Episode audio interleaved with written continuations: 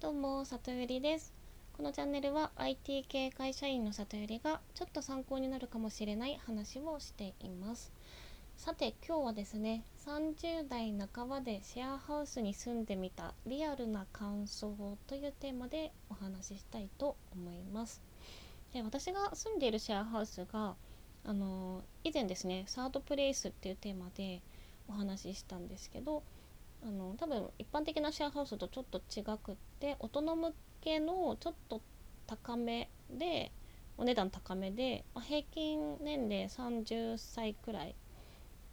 の、えっと、大型シェアハウスに住んでます、えっと、100人規模でで個人の部屋はもう完全にマンションみたいにプライベートが確保されていてあの1個のフロアに大きなキッチンとあのカフェみたいな雰囲気のラウンジって呼んでるんですけどあの、まあ、テーブルとか椅子とかあるフロアとあとワーキングスペースがあるような施設のシェアハウスに住んでいます。でですねちょうど1年と1ヶ月くらい経ちまして、まあ、実は来週あもうあと1週間以内に引っ越すんですけど、まあ、リアルな感想というところでちょっと聞いていただければと思います。まず生活環境に関してですねこちらすごいまあ結構良かったです。というのもさっき言った通りあの一人暮らしで住もうと思えばまあ住める感じで共有スペースに関しては業者の方が毎日掃除してくれるのですごく綺麗に保たれていますしこうまあ今この物件のあの特徴でも歌われてるあれなんですけどこう交流したい時に行って交流できるし交流交流したくない時はあの自室で過ごすっていうこう過ごし方ができるのがすごい良かったです。ただ1個だけですねこう100人規模っていうのがちょっと大きすぎたなっていう感想はあってあの、確かそのシェアハウスのホームページとかだと「お帰りのある生活」とか、あの、歌われてたと思うんですけどこう100人もいるとまあ4割くらいの人が交流しにあの降りてくるそう割合ってあの公式の人が言ってたんですけど40人が交流税だったとするとなかなかこう入居のとか体育もあるのでこう全員顔見知りにってやっぱならなくてグループが分断しちゃうんですよね。だからこうフラッと今日は飲みたいなと思ってラウンジに行ってそこにいる人と飲むみたいなこうゆるっとした関わりで安心して過ごせるっていうの感じにはなかなかならず私はもう あの仲良いグループのことを約束してその一緒にご飯食べるとかっていうパターンじゃないとちょっと誰かいるか分かんないしあの長机に座ってこう全然知らない人ばっかりだったら怖いしみたいなので あんまりそこはリラックスして過ごせなかったなっていうのはありました。で2点目の観点がコロナ禍でシェアハウスってどうなのっていうところでお話ししますね。で私が入居したのがあの去年の3月末だったので、えっと、入居してすぐ緊急事態宣言になりました。でえっとまああの個室はプライベート確保されてるんですけどキッチンと洗濯機は個室にはないのでそこは共有スペースを使わなきゃいけないからどうしても生活にはその共有スペースをまあ使わ使う必要が出てきてまあその運営会社からはマスクしろとかこう料理のシェア禁止とか何人以上で集まるなとか結構厳しいあのアナウンスは出てたんですけどこう私が入居した時期があのこの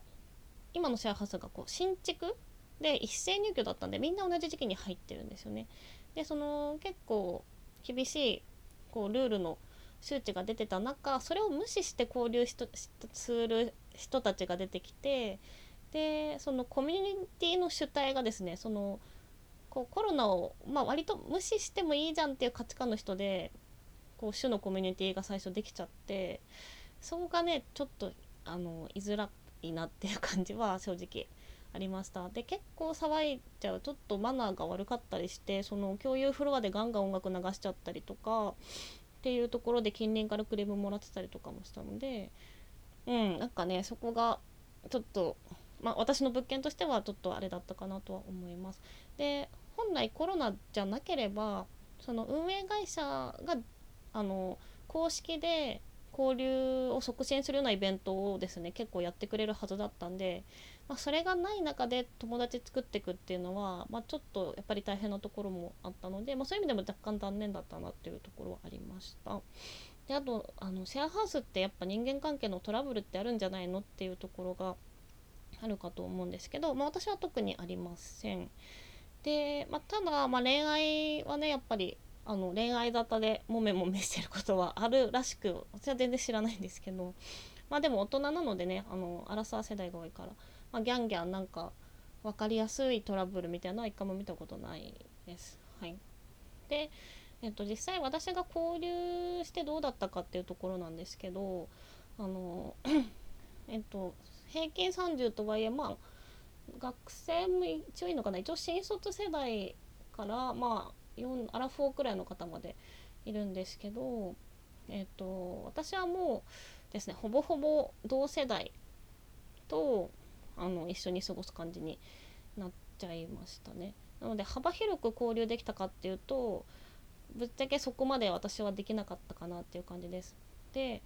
あの同世代といっても30過ぎくらいがすごい多かったのでまあ30半ばの私としてはもうちょい上くらいの感じですね。なので、えっと、アラフォーの方とかで入居されてる方はやっぱりものすごくコミュコミュ力が高い方でこうなんか優しいこうもうフレンドリーな雰囲気を醸し出せる方じゃないとちょっと馴染むの結構大変かもしれないのなっていうのを思ってもしなんか数年後またシェアハウス住みたくなった時にこう自分からフレンドリー感出していかないとなんかスムーズになじめなそうだなっていうのをちょっとあの見てて思ったりはしました。でま10個くらい下の世代だとあの心の距離をちょっと感じる時はあとお互いちょっと絡みづらさを感じる時はあったかなと思います。で私が普段そのオンラインサロンの方で仲良くしてもらってる大学生の子とかがいるんですけど、まあ、彼らはあの多分オンラインサロンの方がこうそこに入ってくる大学生ってやっぱりすごく大人に慣れてたりするのであの世代を超えてねこうあの対等にいろいろ向こうからも話してくれるしすごくあのありがたいかったんですけどこうあシェアハウスだとそこまでのこうコミュ力は向こうからは来ないんだなっていうのをちょっと思って、まあ、世代超える努力を上からしていかなきゃいけないなっていうのがあったんですけどあのそういうこうオープンマインドなこう接し方で距離詰めていくっていう労力をですねあの自分が仲良くなれた同世代の78人以外の人にもパワーを割くっていうのがもう私の物理的な時間的にちょっと無理だなっていうのもあってもうそこはこう広く交流するのはちょっと諦めたっていう感じでした。でえっとさっきは世代の広さの話ですね交流した広さの話でで次は深く交流できたかっていう話なんですけど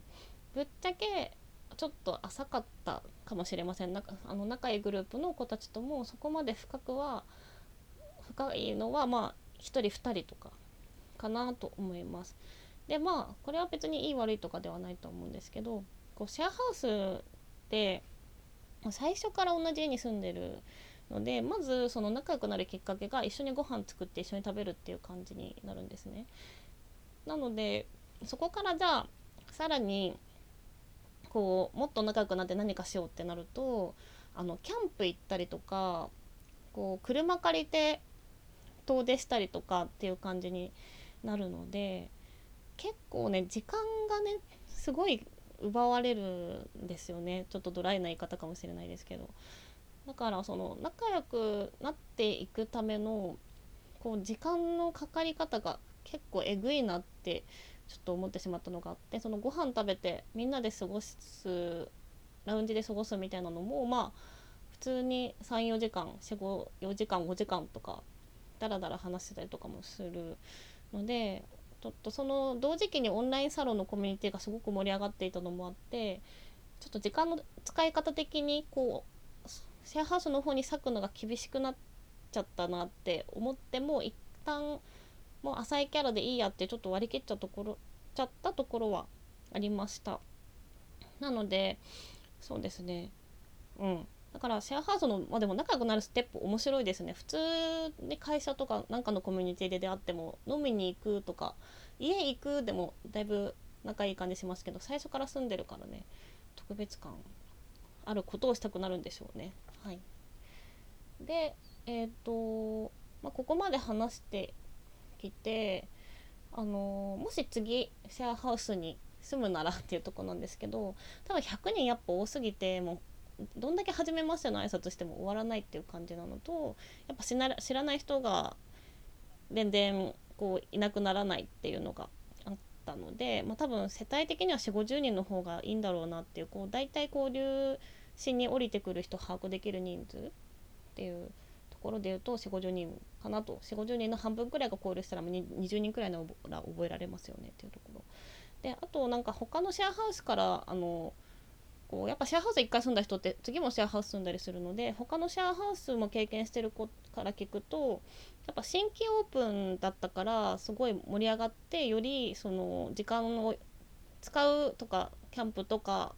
こう激しい交流の仕方になってるっていうところはあるよっていうふうに言ってたのであの、まあ、最初だからテンション高いってことですよね。だからまあ新規じゃないシェアハウスの方がもしかしたら落ち着いてたのかもしれないなと思うのでまあ次もし機会があったらそのくらいの規模であの新規じゃないところにしようかなって思ってます。はい、で最後になんでこうあのシェアハウスを出ることにしたかっていうところなんですけどもともと1年のつもりで住んでたっていうところもあるんですが、まあ、一番はそうですね可処分時間ですね。さっき言ったその時間の使い方的に あのちょっと時間割けなくなってきたっていうのもあるのとあとあの去年までの34年間はなんかすごく人と交流したい気持ちがあって、まあ、そこにこういろんなところに行ってあのですねいろんな刺激をもらうっていうモードだったんですけどなんか今年に入ってからなんでか分かんないけど気持ち的に自分に集中したいモードになっていてあの自分で具体的な行動をするためのインプットとかこうアウトプットにつながるようなとこ